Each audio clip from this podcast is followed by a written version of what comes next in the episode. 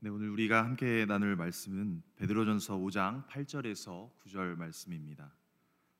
네, 베드로전서 5장 8절에서 9절 말씀입니다. 어, 제가 봉독하겠습니다. 정신을 차리고 깨어 있으십시오. 여러분의 원수 악마가 우는 사자와 같이 삼킬 자를 찾아 두루 다닙니다. 믿음에 굳게 서서 악마를 맞서 싸우십시오. 여러분도 아는 대로 세상에 있는 여러분의 형제 자매들도 다 같은 고난을 겪고 있습니다. 아멘. 어, 사람들에게는 누구나 삶의 궤적이 있습니다. 또 자기 자신이 어, 이제까지 살아온 그 삶과 삶의 과정과 또 그 흔적들이 우리의 삶 가운데 고스란히 남아 있다는 것을 알게 됩니다. 어, 또 이러한 삶의 궤적 가운데서 굴곡이 지고 또 아주 가파른 골짜기를 경험하게 됩니다. 우리의 인생을 되돌아보게 되면 고통과 즐거움이 마치 비빔밥과 같이 뒤섞여 있고요. 또 영광과 좌절이 어떠한 씨줄과 날줄처럼 교차되면서 어, 성공과 실패가 함께 어우러져 있음을 알게 됩니다. 어, 우리 시간 한번 여러분의 마음 가운데서 어, 높고 험준한 산과 또 깊숙한 골짜기를 한번 그려보셨으면 좋겠어요. 어, 여러분에게는 어떠한 산과 골짜기가 마음 가운데서 그려지십니까? 어, 저기 LA 헐리우드 산에 있는 마운트리와 같은 그러한 낮은 산과 골짜기이신가요? 아니면 어, 또 북미에서 제일 높다고 하는 어, 맥킨리 산과 같은 어, 그러한 산이 골짜기가 어, 떠오르십니까?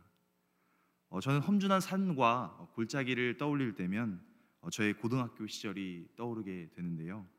어, 저는 고등학교 시절에 서남아시아 어, 인도라는 나라에서 고산지대에 있는 코다이카날이라는 그 도시에서 이제 공부를 하게 되었습니다.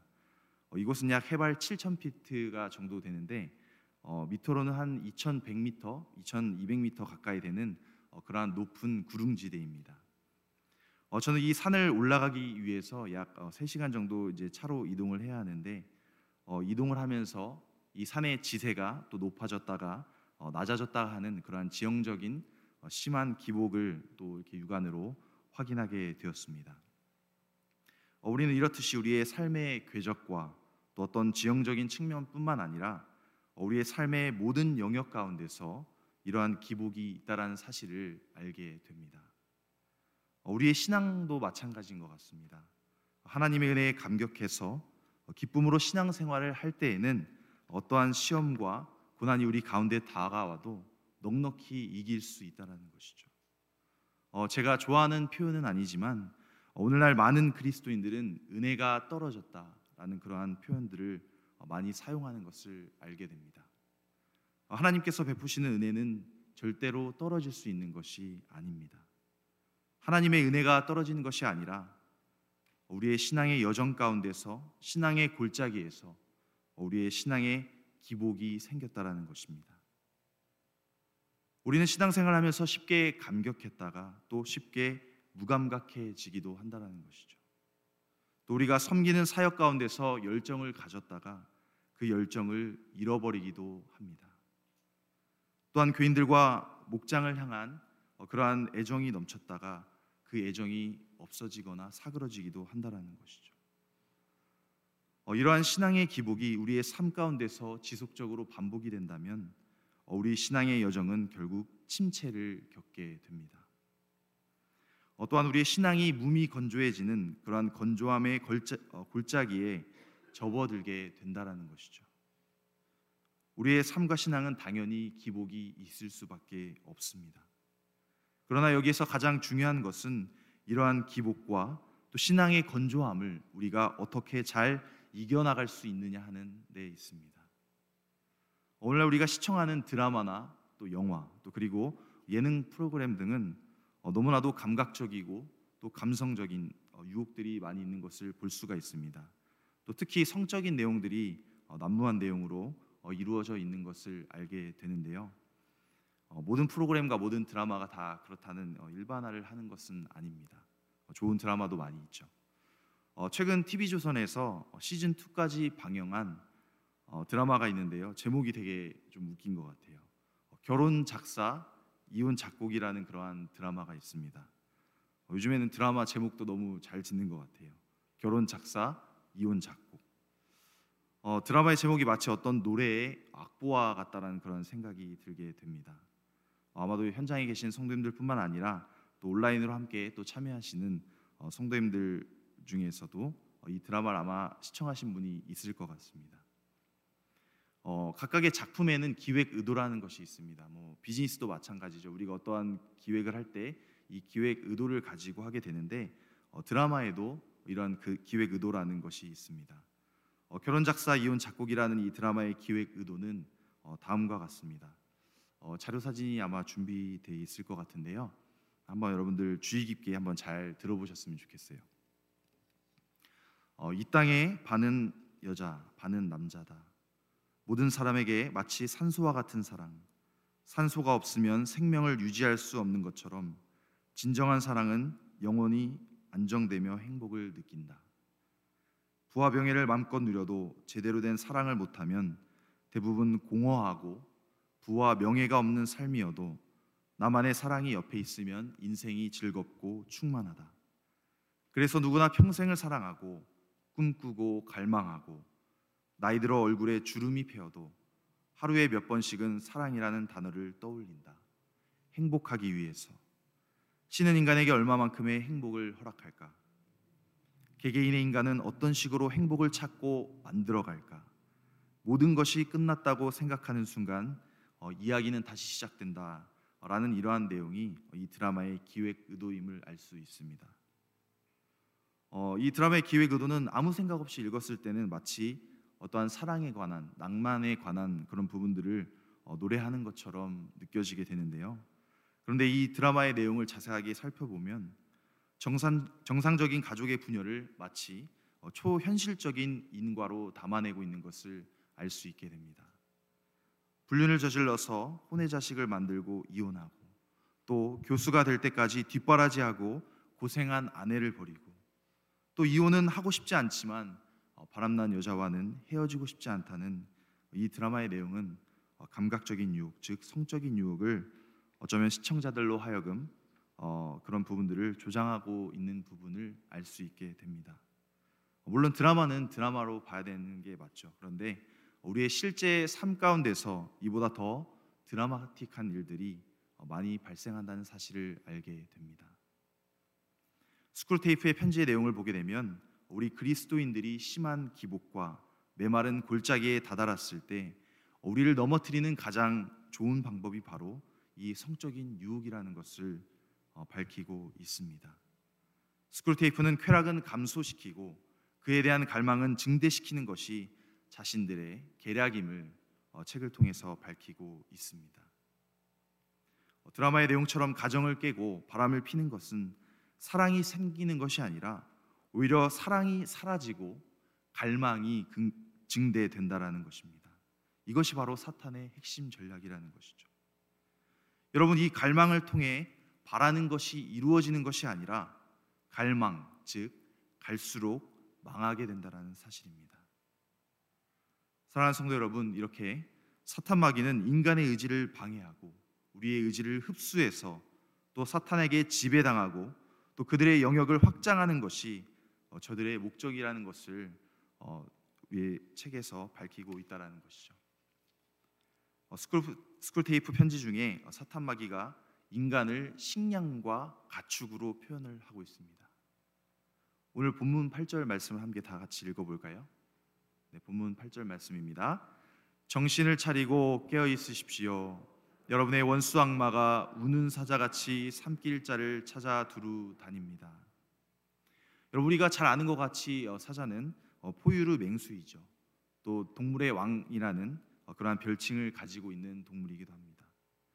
오늘날 사자의 서식지는 대부분 아프리카의 국립공원에 국한되어 있지만 어, 이제 고대 팔레스타인 지역의 이제 그런 역사를 살펴보게 되면 어, 그런 산지와 초원 그리고 골짜기, 특별히 우리가 잘 알고 있는 그 요단강 숲 근처에서도 어, 사자들이 많이 서식했다라는 것을 어, 역사적인 사료를 통해서 어, 살펴보게 됩니다.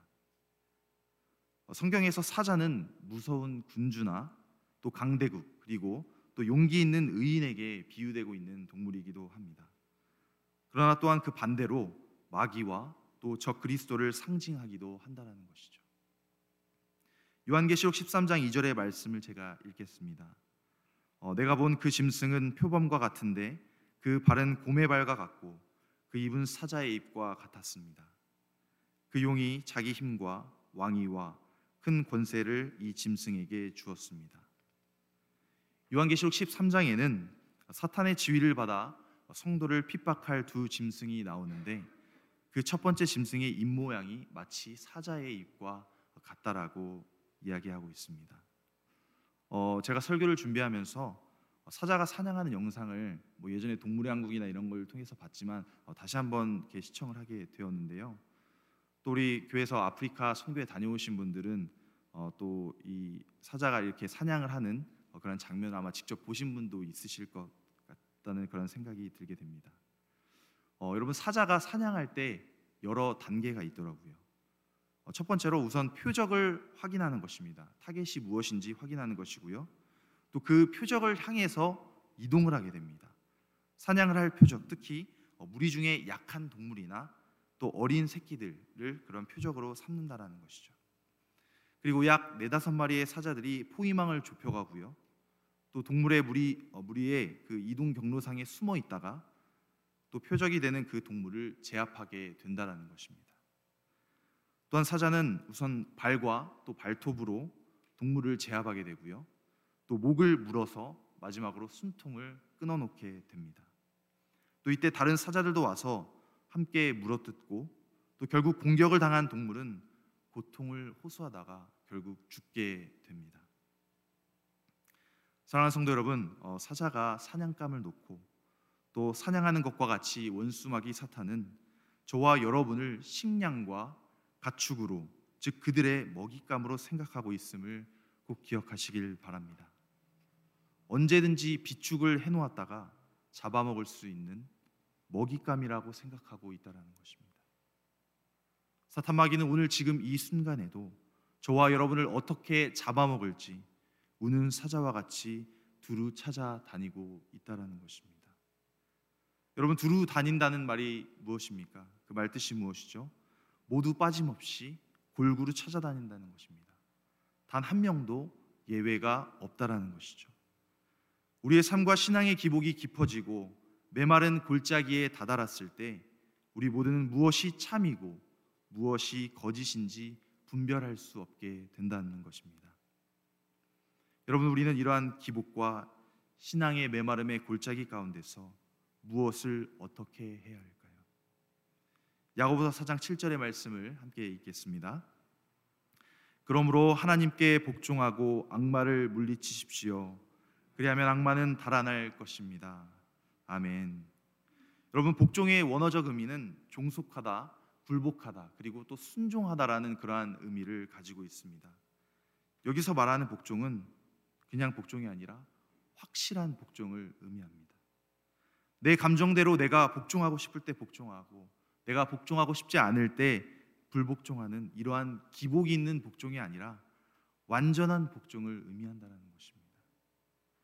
하나님의 말씀을 절대적으로 복종하시는 저와 여러분 되시기를 간절히 소망합니다. 이러한 어, 사탄 마귀를 물리치고 어, 그들이 달아나게 하기 위해서는 우리는 기도해야 한다는 것입니다.